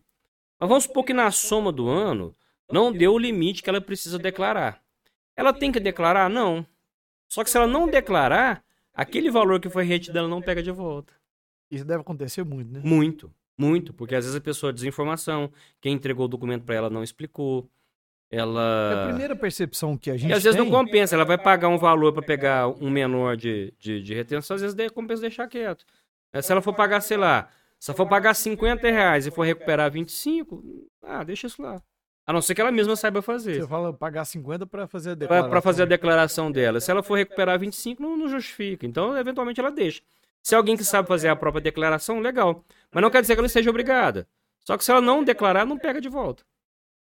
É uma situação mais específica, mas no final das contas, a restituição não é uma devolução integral. Ela é uma devolução parcial. E aí, quando eu for fazer a conta do que eu paguei, eu tenho que fazer a conta do que ficou lá, né? Não do que me foi... devolvido. Porque quando a pessoa declara, o olhar é o que ficou lá. Mesmo que empatou, por exemplo, ele tinha lá 100 para receber, pagou 100 para fazer a declaração. Compensa porque ele já começou a organizar a vida dele financeira ali. Ou pelo desaforo, né? Eu prefiro deixar o dinheiro com o contador do que com o governo. Eu deixo com o contador, mas para o governo eu não entrego. E é uma situação... fica muito... uma dica aí, ô Wagner, não sei, eu sei que esse período para vocês é corrido demais, né? Porque é muita gente para declarar. Tem que se programar. Muitas empresas já já fica a primeira dica, não deixem para a última hora. Porque quem declara antes recebe antes. Eu acho que pode, assim, talvez, sugestão, né? Talvez você fazer uma live, alguma coisa, explicando para esses colaboradores, para quem compensa, quem não compensa. Para quem que vale a pena. Fazer uma coisa assim mais... mais direcionada a esse público, né? Porque, assim, são muitos colaboradores que vão entrar nisso aí. A gente tem uma estatística, assim, passa da casa dos milhões, as retenções não reclamadas. Se desconta e fica por lá. É o famoso efeito academia, já viu a galera que paga e não vai? É a mesma lógica, o pessoal sofre retenção, nem tem consciência disso e por lá fica. Como ele não está obrigado a declarar, passa batido, passa no radar. Às vezes deu 27 mil, né, a renda anual, e ele tem lá R$200 de retenção, porque um determinado mês lá ultrapassou, né, a faixa da retenção. E ele nem tem notícia, porque às vezes foi entregue o relatório para ele, ele nem sabe ler, ninguém explicou, então fica lá, com dinheiro perdido. Uma coisa muito comum também, que me vem à mente, que é importante, está muito em voga, porque isso aumentou muito, as pessoas estão investindo cada vez mais, graças a Deus, que isso é muito bom para o país. Operando muito no mercado, né, de ações, na renda variável, na renda fixa, qualquer operação, qualquer aplicação financeira te obriga a declarar imposto de renda. Qualquer. Indiferente se houve ganho ou não. Então, assim, as pessoas, a turma do day trade, que adora ali brincar. Wagner, mas eu coloquei R$50. Tá, não interessa, declara. O que eu tenho de pessoas que têm CPF bloqueado, porque operaram na bolsa e não declararam, não é brincadeira. A mesma coisa, não vai pagar nada porque a maioria dessas aplicações é retenção na fonte. Quando você tem rendimento, assim que o rendimento te é reembolsado, quando você resgata o rendimento, o imposto já foi recolhido. Então você já não vai pagar mesmo, mas é obrigado a declarar. Então tem muita gente que não tem nada, não ganha nada, o patrimônio é quase nada, mas opera no mercado variável, na renda fixa e não declara. Pode ter o CPF bloqueado lá. Só por isso, né? A simples operação financeira. Comprou, vendeu a ação e não declarou. Renda fixa, renda variável, brincou com isso, vai lá e declara. Não, se ficar fora, o seu CPF mora bloqueia. Uma situação também que eu quero lembrar, que é muito importante, o pessoal que usa do recurso da isenção de imóvel. O que acontece? A Receita Federal ela criou uma normativa interessante. Se você tem um único imóvel de até 440 mil e você resolveu trocar esse imóvel, eu queria ir para um imóvel melhor. Então você vende esse imóvel e em até 6 meses você compra outro. Mesmo tendo ganho de capital, vamos supor que lá atrás você comprou ele por 100 e agora está vendendo por 400, você não vai pagar, porque é o único imóvel, está abaixo de 440, você comprou um novo, você trocou de casa em até 6 meses, 180 dias. Então, nesse caso, você não paga nada, mas tem que declarar também. Agora, se você tem 2 imóveis, 3, 4, seu imóvel é de 1 milhão, e se você já fez isso uma vez em menos de 5 anos, ou seu imóvel é comercial, aí não tem choro, vai pagar o imposto. É outro assunto, né? É quando você usufrui desse benefício, você vai declarar também, não vai pagar.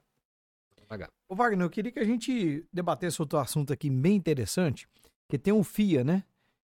Eu poderia, quem declara... Doar. Posso doar parte daquele imposto, eu não sei se na totalidade. Sim. Não, pouca coisa, né? Parte mesmo. É parte dele, né? Parte mesmo. Parte daquele imposto que eu vou pagar. Quem dera, já pudesse doar todo. O que eu for pagar, eu vou mandar para a instituição. Aí pode...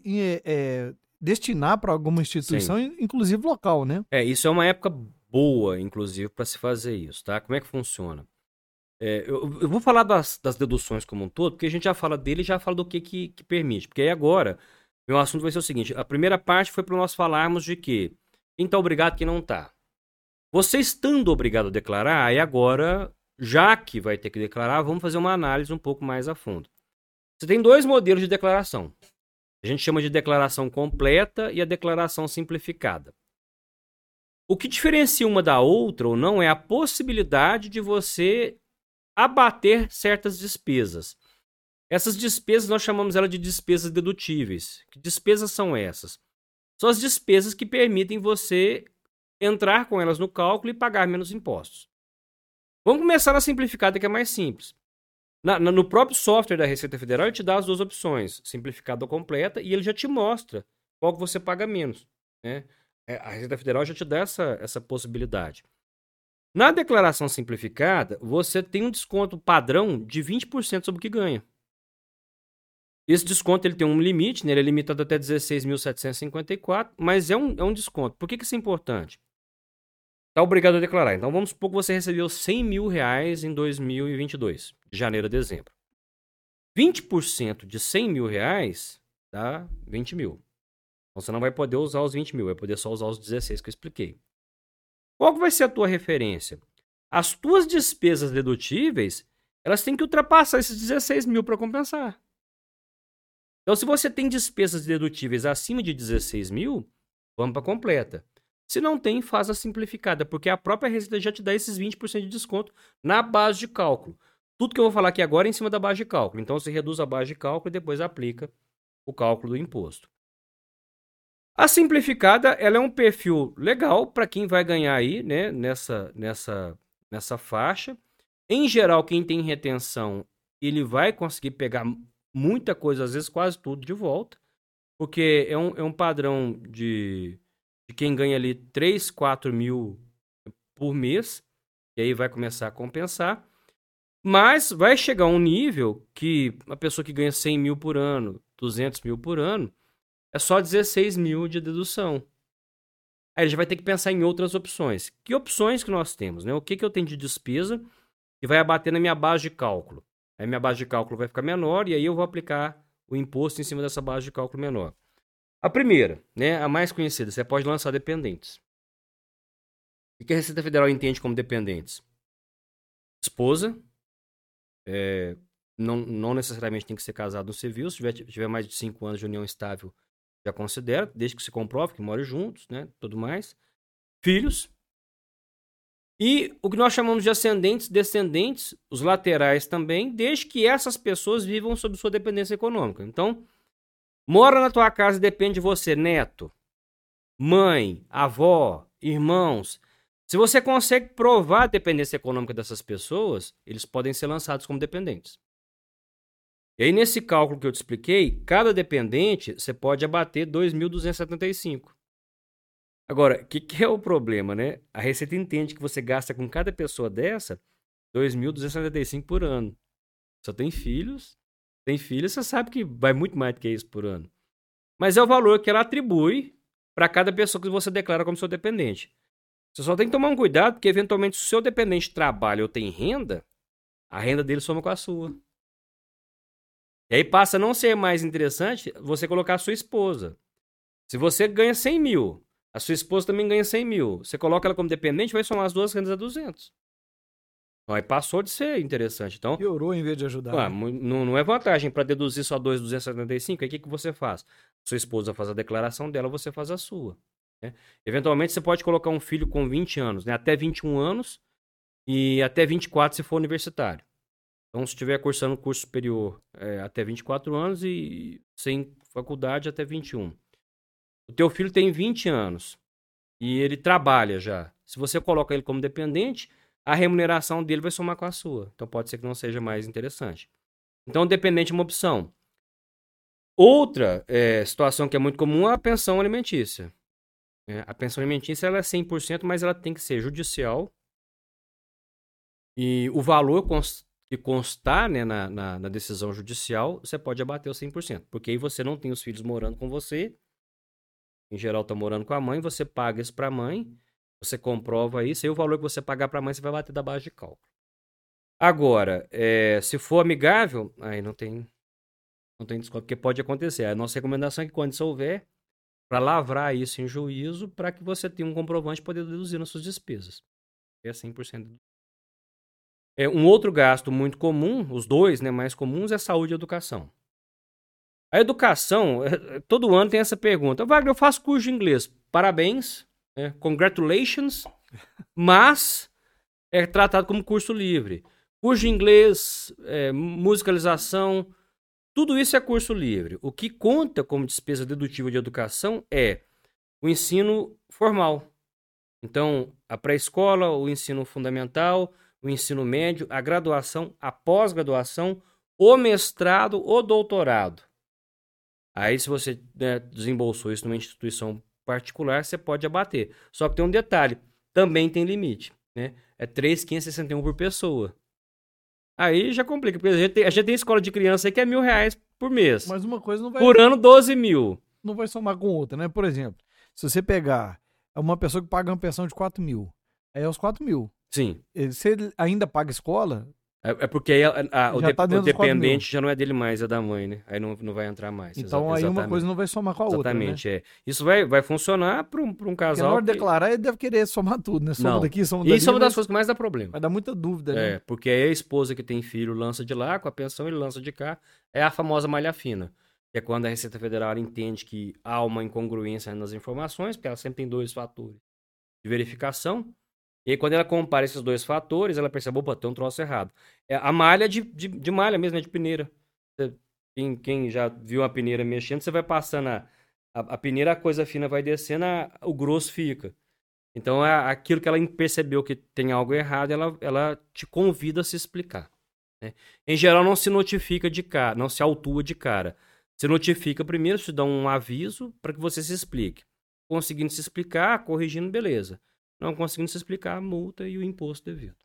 Pois é, mas você estava no raciocínio seguinte, que se a escola, por exemplo, a pessoa paga 1.000 por mês, é 12 mil por ano. Mas vai poder bater só 3.561. 3.561, porque quando fala esse valor, parece que é mensal. Na verdade, é um total anual. Eu lembro quando eu fiz meu mestrado, que era uma fortuna por ano, e só podia bater 3.561. Porque há uma limitação do que pode ser deduzido. Não é toda a educação formal. Porque tem coisa que é caro, né? A pessoa vai fazer um doutorado. O doutorado hoje completo vai ser por 150 mil.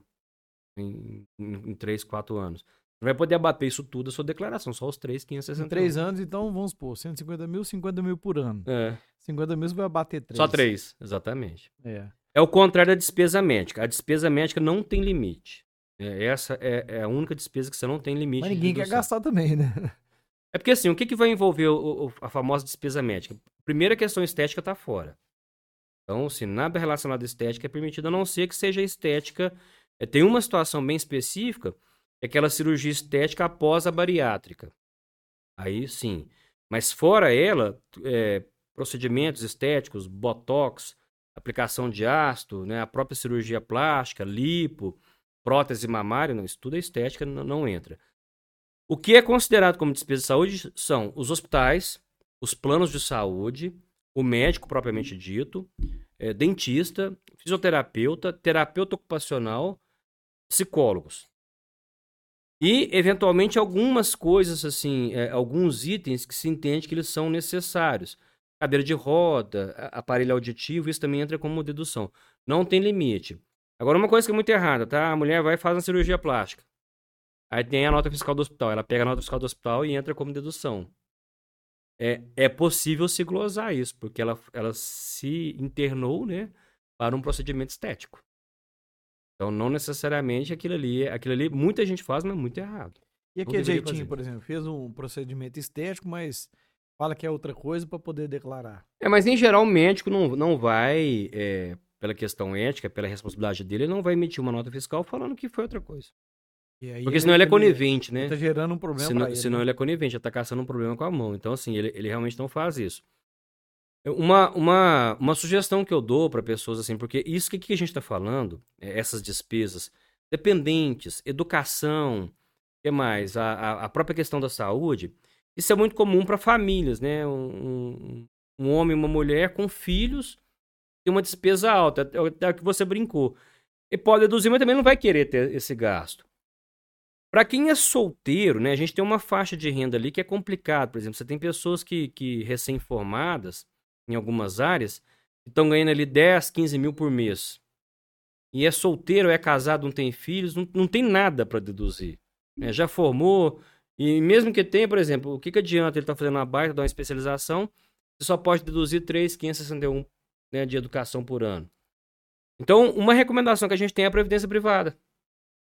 Aí a previdência privada é uma forma interessante que ele vai ter de pagar menos imposto. E conforme for, compensa ele gastar na previdência privada porque ele vai até ultrapassar aquele limite dos 20% que eu te falei. Porque a previdência privada é até 12% da renda. Então, por exemplo, alguém que ganhou 100 mil reais no ano, ele pode descontar 12 mil de previdência privada. 12 mil de previdência privada é R$1.000 por mês, ele depositando.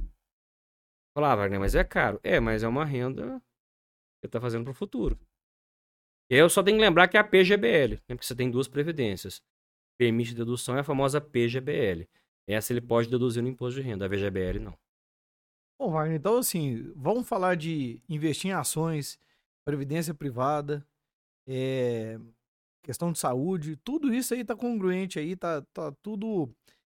chega lá na porta do contador e fala assim, se eu pegar a orientação do contador, eu posso fazer de uma forma mais assertiva, né? Sim. Porque às vezes você faz isso aí sem saber dessa conexão de uma coisa com a outra, com o imposto de renda, e às vezes você ganha daqui e perde lá. Agora, eu vou fazer uma previdência privada, eu vou lá conversar com o Wagner Sim. aqui para ver o que ele acha. Esse é um planejamento que nós fazemos, é um perfil, poucas pessoas sabem disso. Se você é um profissional que tem pouca despesa, solteiro, ou recém-casado, sem filhos, que não tem despesa com educação, não tem despesa alta com médico, né, com saúde, eventualmente tem só lá seu plano de saúde, vale a pena nós sentarmos e fazer um cálculo da sua previdência privada, porque ela pode ser uma forma de, além de você estar montando um capital para o seu futuro, você ainda pagar menos impostos. A PGBL é uma ótima opção para se reduzir impostos na pessoa física e ainda fazer um pezinho de meia, literalmente. Pois é, ainda tem como ainda também, eu sei que alguns tipos de empresa, por exemplo, o Simples, né? Você consegue fazer ali, você paga um valor de prolabore e um valor de distribuição de lucro, né? Sim. Que aí tá isento ali também de tributação, né? Sim, aí é uma operação um pouco mais complexa, deixa eu só falar das doações antes da gente falar do Simples, ela tá ficando para trás. As doações, tudo que eu falei aqui até agora, você vai abater da base de cálculo. As doações, ela é abatida direto do próprio imposto. Você pode doar até 6% do imposto devido. Então, o que acontece? Você vai pagar R$1.000 de imposto. Então, você pode pegar ali R$60 desse imposto e doar para uma instituição. Hoje, como que isso é feito? Você tem 5 possibilidades. Você pode doar para a cultura, você pode doar para o Estatuto da Criança e do Adolescente, você pode doar para fundações que cuidem do idoso, você pode doar para fundações esportivas e para o audiovisual, né? A produção audiovisual. São 5 possibilidades. Como que é feito isso? No próprio imposto de renda, quando você for entregar a sua declaração e tiver imposto a pagar, você pode escolher qual dessas modalidades você quer e doar para os fundos.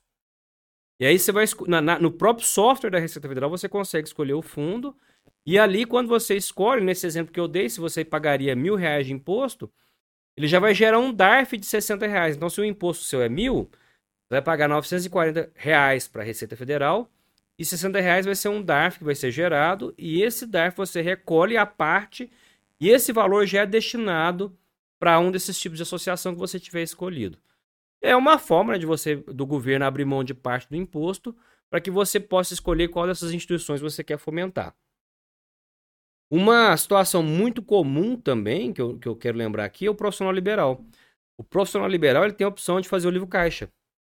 Porque o que acontece? Eu tenho lá um dentista que fatura 30 mil por mês. Daqueles R$30 mil por mês, ele teve que comprar material. Ele tem lá a secretária, ele tem a recepcionista, ele tem uma estruturazinha ali. Então, aqueles gastos da estrutura, ele pode abater dos 30. E a gente calcula tecnicamente em cima da margem, não da receita dele como um todo. Então, os profissionais liberais que atuam como pessoa física hoje, eles têm essa possibilidade de a gente fazer o livro caixa mensal. O livro caixa hoje, inclusive, é feito no próprio site da Receita. A gente subtrai da receita dele os gastos que ele teve e aí em cima, né, dessa diferença que sobra que a gente calcula o imposto. É uma forma também bacana do profissional liberal economizar a tributação da pessoa física.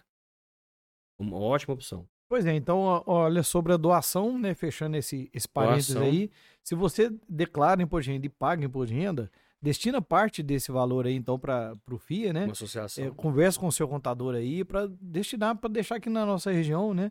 Pode ajudar os asilos, pode ajudar as instituições que estão corretas, né? Você tem 5 possibilidades aí dentro dos seus valores que você pode destinar ao seu incentivo. Criança, idosos, cultura, esportes e o audiovisual. Então, aquilo ali que te fala mais alto ao coração, você pode destinar parte do seu imposto. Você vai ter o mesmo gasto, obviamente, mas você vai estar destinando aquilo para uma instituição. Então, ajuda sem gastar mais, né? Ajuda sem gastar mais. O valor que você já vai pagar mesmo, parte já deixa... É uma possibilidade. Acho muito importante. A grande dificuldade, aí fica até um recado para essas instituições. A grande dificuldade dessas instituições em receber esse recurso é a falta de profissionalização. Porque para essas instituições entrarem nesse programa, elas têm que ser reconhecidas como utilidade pública. Elas têm todo um processo, né? Tem um Conselho Nacional de Assistência Social que elas têm que ser reconhecidas, aí tem o nível municipal, estadual e federal, e aí ela tem que ter toda uma documentação, ela tem que ter uma contabilidade regular, tem que prestar conta disso. Então, quando ela se profissionaliza, é uma forma também dessa associação, dessa instituição, captar recurso proveniente, inclusive, desses fundos. E volta naquilo que a gente começou no primeiro episódio, né? Fazer tudo certo, porque você começa a empresa certa, você vai ter benefícios, né? A instituição começa certa também, vai ter benefícios também. Sim. Então, assim, está formalizado, está correto, você tem essas portas abertas aí, esses incentivos, né? E não tem preço, né? Você não tem preço em botar a tua cabeça no travesseiro e saber que a coisa está certa. Antes da gente falar das doações, você pontuou a questão do Simples Nacional. O lucro que é distribuído da PJ para a pessoa física, ele é isento. Então, mundo afora, isso não é só no Brasil não, isso é um modelo mundial. Quando a PJ vai distribuir lucro para os sócios, como a PJ já pagou impostos quando vendeu, né, então em bom português, você faturou 100 mil por mês, gastou 90, então todo santo mês sobrou 10. Sobre aqueles 100 mil que você vendeu, você já pagou impostos. Então, aqueles 10 que sobrou ao longo do ano, 120 mil ao final do ano, você não vai pagar imposto de novo, porque você já pagou quanto faturou. Então, quando eu pego aqueles 120 mil e vou distribuir para os sócios, se eles assim concordarem, ele é isento. Então, um bom planejamento tributário vai partir do pressuposto de que eu vou ter uma retirada pro labore básica, eu vou pagar a minha previdência, o imposto de renda, se for o caso, em cima daquilo, mas o valor que eu tiver de excedente que eu for capturar da minha empresa, eu vou fazê-lo como distribuição de lucro. É uma forma lícita, é uma forma legal, você não vai pagar imposto, vai botar a cabeça no travesseiro e está tranquilo.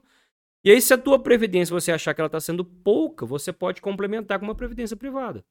É uma forma de você criar o teu futuro, pensar em outras opções e ter uma previdência social básica, porque ela é exigida por lei. Ela é compulsória, você não tem a opção de não quero pagar a previdência social, não, ela é compulsória, tem que ter pelo menos sobre um salário mínimo. Pois é, Wagner, nós estamos chegando aqui no final do episódio. Passa para o pessoal aqui as datas limite, para quem vai declarar, né? Para poder ficar atento a isso aí. Ótimo. Porque deixar por última hora pode surgir qualquer problema, né? Além de que quem tiver alguma coisa para receber, se deixar por última hora, recebe por último. Tem isso também, né? Tem, quem entregar no finalzinho vai receber lá para dezembro. Então, vamos lá. O prazo para entrega da declaração do imposto de renda da pessoa física vai de 15 de março a 31 de maio. Esse ano foi um pouco diferente, né? Historicamente sempre foi de 1º de março a 30 de abril, mas inauguraram um novo modelo esse ano, que é de 15 de março a 31 de maio. As pessoas que estão obrigadas, a gente já deixou aqui, eu vou deixar também o meu site, que é o sejaicone.com.br. Lá no meu site tem um blog com tudo que nós conversamos hoje, quem está obrigado a declarar, inclusive qualquer documentação necessária que você tem que apresentar para o contador para fazer a sua declaração. E para quem for MEI, vou repetir de novo, não é pelo fato de você ser MEI que você está obrigado a declarar. São os elementos que eu já citei aqui que te obrigam. Mas há uma declaração para o MEI também, específica da pessoa jurídica, que também é entregue em maio, muito mais simples. Então, basicamente, 3 informações, quanto você faturou, se teve empregado ou não e algumas outras informações particulares de cada segmento. E ela, sim, é uma declaração obrigatória, todo MEI tem que fazer. Se esquecer de entregar, a declaração do MEI é R$50 de multa. Não é caro, mas... bloqueia teu CNPJ, consequentemente bloqueia tua conta corrente, amanhã respinga até no teu CPF. Então, 15 de março a 31 de maio, o prazo para entregar a sua declaração. Quem entrega no começo e tiver restituição, recebe primeiro. Quem entregar no dia 31 de maio vai receber, se tiver restituição, só lá para dezembro. Então, fica bem depois, né? Então, assim, literalmente, quem chega primeiro bebe água limpa. Com certeza. Wagner, então, e agora deixa então uma dica de ouro, né, para quem aí está nessa fase aí de empreendendo e quer pagar menos imposto. Muito bacana. A minha dica para redução de impostos, tá? A redução da carga tributária como um todo, seja da sua pessoa física ou da sua pessoa jurídica, é que você tenha um planejamento tributário, que você realmente incorpore no teu planejamento de negócio, no teu plano de negócios, o aspecto tributário para que você planeje a curto, médio e longo prazo. Quais são as opções que você tem para que você saiba o timing exato, qual que é a hora exata para você mudar, para você não pagar impostos desnecessários, estando dentro da legislação. Para isso, nós da Ícone estamos à sua disposição, só entrar em contato para a gente agendar e bater um papo, marcar um horário de conversar e colocar o teu planejamento no papel para te orientar qual que é o caminho lícito onde você vai pagar menos tributo. Show de bola, né, cara? Então, está crescendo, a empresa está crescendo, está aumentando os negócios. Fica atento aí ao imposto, né? Olha, peraí, eu estou mudando de classe, então deixa eu bater um papo aqui com o Wagner aqui para poder ver se eu estou no caminho certo, se eu preciso de dar uma mexidinha aqui. E se tem um jeitinho brasileiro correto, né? Para poder fazer, para crescer sustentável. A grande mensagem de hoje é que há um jeitinho brasileiro lícito que você vai poder botar a tua cabeça no travesseiro e dormir com tranquilidade, sem se preocupar com alguém batendo na tua porta de surpresa. Sem se preocupar com a Polícia Federal chegando às 6 horas da manhã e te pegando de pijama em casa.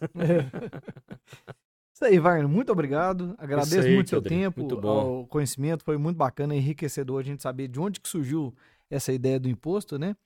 Essa percepção de valor que você falou, achei muito interessante. Se eu vejo que está devolvendo para a sociedade, eu vou contribuir. Essa questão da gente saber, né, se cobra demais, acaba que o pessoal começa a sonegar, essa linha aí onde que acontece essa conversão. Isso inclusive, é muito legal. Historicamente, é o que sempre aconteceu aqui, né? Quanto mais se cobra, menos se paga. E a gente está clamando aí para que mude um pouco isso, aí, para poder o pessoal pagar mais e estabilizar e ficar... Os nossos gestores públicos tenham mais inteligência para entender essa dinâmica e melhorar o país. E melhorar isso aí, com certeza. Pessoal, agradeço quem assistiu ou ouviu até aqui, né? Convidar vocês a compartilhar com os amigos aí que estão precisando dessas informações. E também deixa aqui nos comentários dúvidas, sugestão, o que você acha que a gente poderia aprofundar mais e abordar mais esse assunto. É importante para a gente. E agradecer aos apoiadores, né? A Ícone Contabilidade Consultiva, que está passando aqui mais conhecimento para a gente aqui, sempre atualizando a gente aqui. O pessoal da Voa Advocacia, também falamos aí sobre o direito, né, dos empresários, como que a gente tem que estar atento. A nova apoiadora agora, a Carol da Seguralta, né, onde que fala aí de seguros, que pode deixar o seu negócio aí mais resguardado em qualquer situação que acontecer. Blindado contra as incontingências. E vai ser bem interessante que um dia a gente pode também conversar contabilmente o que a gente pode também... Aspecto seguro. Né, o que é obrigado de ter seguro também, né? Outra coisa que deveria estar no seu planejamento empresarial, o seguro. Os seguros também, seguro, né? Seguro. Porque se aconteceu qualquer coisa imprevisto ali... Não dá para contar com a sorte. Quando no mundo dos negócios... Nunca, né? Em hipótese alguma. Mas no mundo dos negócios, menos ainda. Menos ainda. E também a Sara, né, da Canto Marques e Patentes, que muitas vezes o empresário está lá na frente, não registrou a marca e tem que voltar lá no início, criar uma marca nova. Criou toda uma estrutura para outra pessoa, porque não registrou a marca. Fortaleceu outra marca. Trabalhou para alguém sem saber. Porque não procurou a Sara antes. Se procura ela antes e começa já correta, aí você já começa com a estrutura certinha e é menos uma dor de cabeça. Menos uma dor de cabeça, né? Isso aí, pessoal. Gratidão e até um próximo episódio. Abraço, pessoal. Até a próxima.